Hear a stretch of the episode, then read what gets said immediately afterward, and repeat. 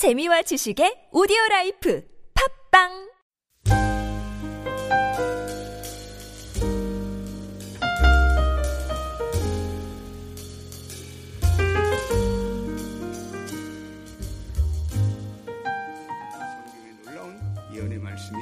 아닐 수 없습니다.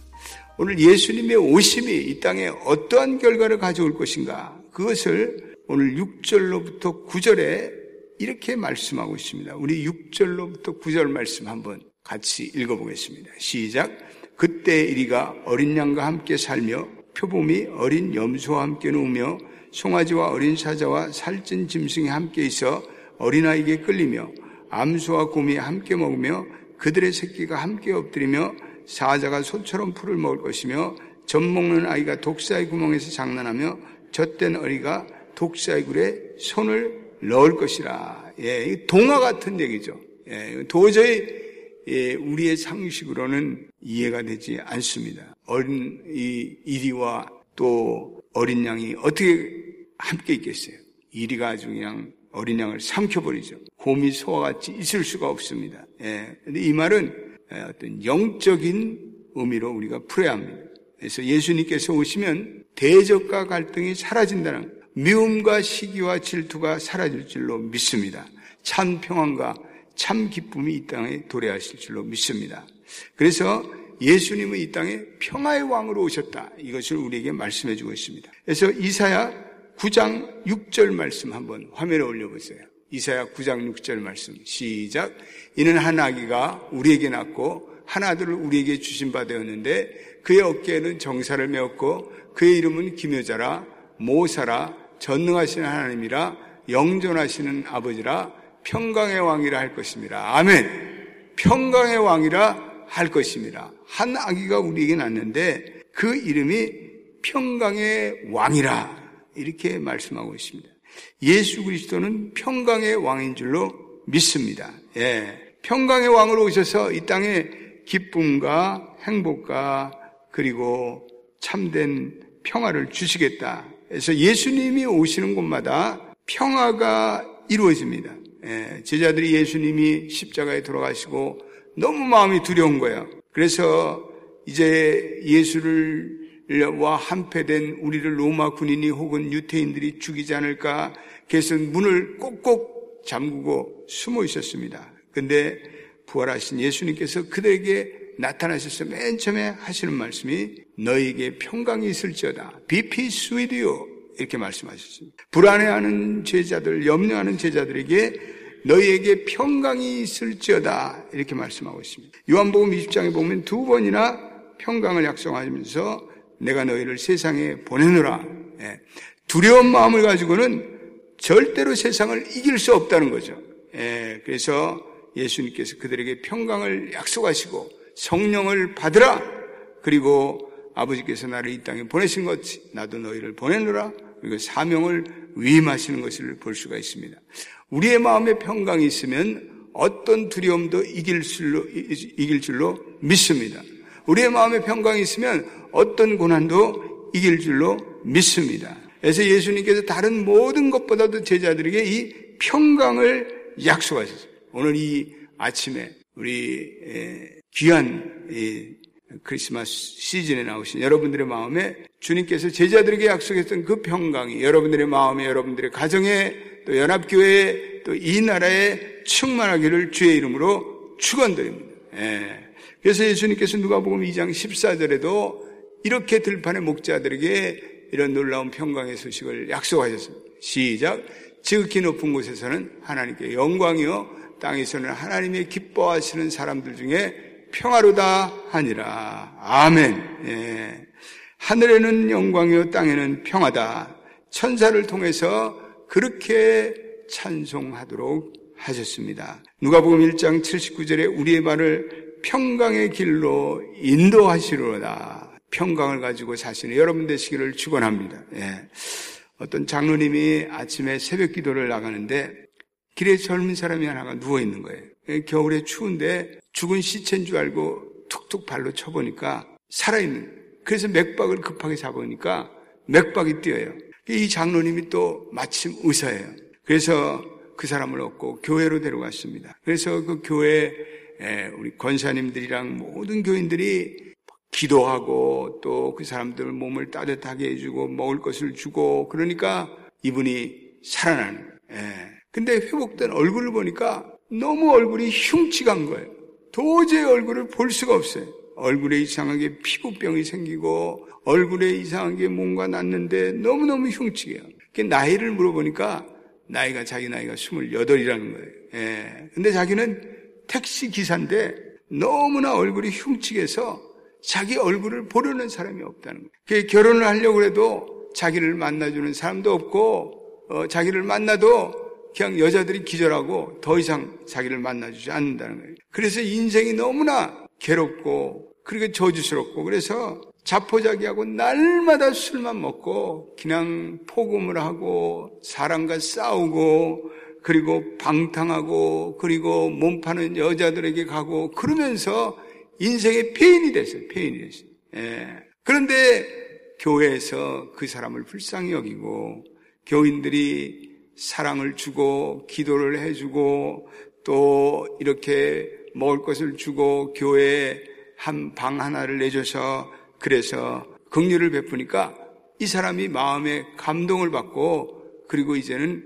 그 교회에서 신앙생활을 시작했습니다. 예. 그래서 40일을 작정을 하고 이 사람이 하나님의 은혜를 주니까 40일 작정하고 눈물로 하나님께 매달리면서 자기의 지은 모든 죄를 회개하고 참여하고 이 벌레 같은 내 인생을 하나님 회개합니다. 이제는 하나님 앞에 바른 사람으로 살겠습니다. 눈물로 기도하고 그런 가운데 아주 성령이 그 젊은 청년에게 충만히 임하는 성령의 불과 같은 은혜를 받았어요. 그랬더니 40일을 회개하고 기도하는데 주님의 말씀의 은혜를 받고 성령의 불을 받으니까 그 주님이 주시는 평강이 이 청년의 마음에 넘쳐난 거예요. 예. 그런데 놀라운 것은 그 흉측했던 피부가 어느덧 살결이 벗겨지고 그러면서 그 얼굴이 정상과 같이 깨끗한 얼굴로 변화했습니다. 할렐루야. 그 더럽고 흉측한 얼굴이 아름다운 얼굴로 변한 거예요. 예. 근데 참 그때부터 놀라운 일이 많이 생겼어요. 그래서 이제 이 사람을 교회에서 어, 교회 이 운전하는 직원으로 채용했습니다. 그래서 이 교회 차를 몰고 이렇게 다니는데 한 번은 옛날 하숙집으로 이 사람이 이제 생각이 나서 하숙집에 자기 짐을 가지러 갔는 거예요. 그랬더니 그 주인 아줌마가 이렇게 보고 내가 누가 왔습니다. 이랬는데 그 주인 아줌마가 보고 믿질 않는 거예요. 그 아줌마 납니다. 그래도 아무래도 이 아줌마가 믿질 않고 창문으로 내다보면서 절대로 문을 열어주지 않. 예. 완전히 다른 사람으로 변화하니까 믿질 않. 예. 그렇게 완전히 변했다는 간증의 얘기를 읽게 됐습니다. 누가 그렇게 그를 변하게 하십니까? 예. 누가 그렇게 그를 새롭게 만들었어요? 살아계신 주님의 평강이 그 마음을 육, 주장할 때 그 육체에 하나님의 은혜를 주신 줄로 믿습니다. 예. 오늘 두 번째 예수님이 어떤 분으로 오셨는가? 2절을 우리 읽어보겠습니다. 2절 시작. 그 위에 여호와의 영, 고치의와 총명의 영이요, 모략과 재능의 영이요, 지식과 여호와를 경외하는 영이 강림하시리니 여기 다 영으로 되어 있습니다. 아, 예전 번역에는 여호와의 신 이거 다 뭐 spirit, Holy Spirit이요. 예. 그래서 예수님은 성령의 역사로 많은 일을 하실 것이다. 지혜를 주시고 총명을 주시고 깨달음을 주시고 여호와를 아는 지식을 주시고 여호와를 경외하는 모든 영을 성령의 역사를 받아서 예수님께서 이러한 하나님의 놀라운 사역을 하실 것이다. 이사야 선지자는 특별히 다른 선지자보다도 이 성령의 역사에 대해서 많이 증거하고 있습니다. 예, 그런데 그 하나가 예수님이 성령의 여호와의 영으로 말미암아 하나님의 사역을 하신다는 것입니다. 그러면서 지혜와 총명과 모략과 재능과 지식과 여호와를 경외하는 신이 임하게 될 것이다. 그 영이 그 위에 강림하실 것이다. 예수님이 이 땅에 오셔서 사역을 하는데 성령의 능력으로 하셨습니다. 예수님이 공생애를 시작하시면서 먼저 요단강에 나가서 세례를 받을 때 성령이 비둘기같이 임하였습니다. 그리고 성령의 힘을 입고 사역을 하셨어요. 우리 이제 다음 주 월요일부터 특세를 시작하는데 우리가 성령의 충만함을 입고 우리 연합교회 모든 성도들이 새해를 출발하시기를 예수의 이름으로 축원드립니다. 예. 오늘 예수님이 어떤 분을 오실까? 3절에 보니까 3절도 읽어보겠습니다. 시작. 그가 여호와를 경외함으로 즐거움을 삼을 것이며 그의 눈에 보이는 대로 심판하지 아니하며 그의 귀에 들리는 대로 판단하지 아니하며 여호와를 경외하며 즐거움을 삼을 것이다. 예. 예수님이 향기로운 꽃향기를 맡는 것처럼 하나님에 대한 경외함으로 참된 만족과 즐거움을 삼으시게 된다. 예. 예수님은 하나님의 섬김을 무거운 짐으로 여기지 않고 그분의 사역을 즐거움으로 감당할 수 있도록 우리에게 은혜를 주신다는 거죠. 예. 그래서 우리 예수 그리스도를 믿는 분들 보면은 잘 믿는 분들 보면 하나님의 엄청난 사역을 해요. 그러면서 불평이 없어요.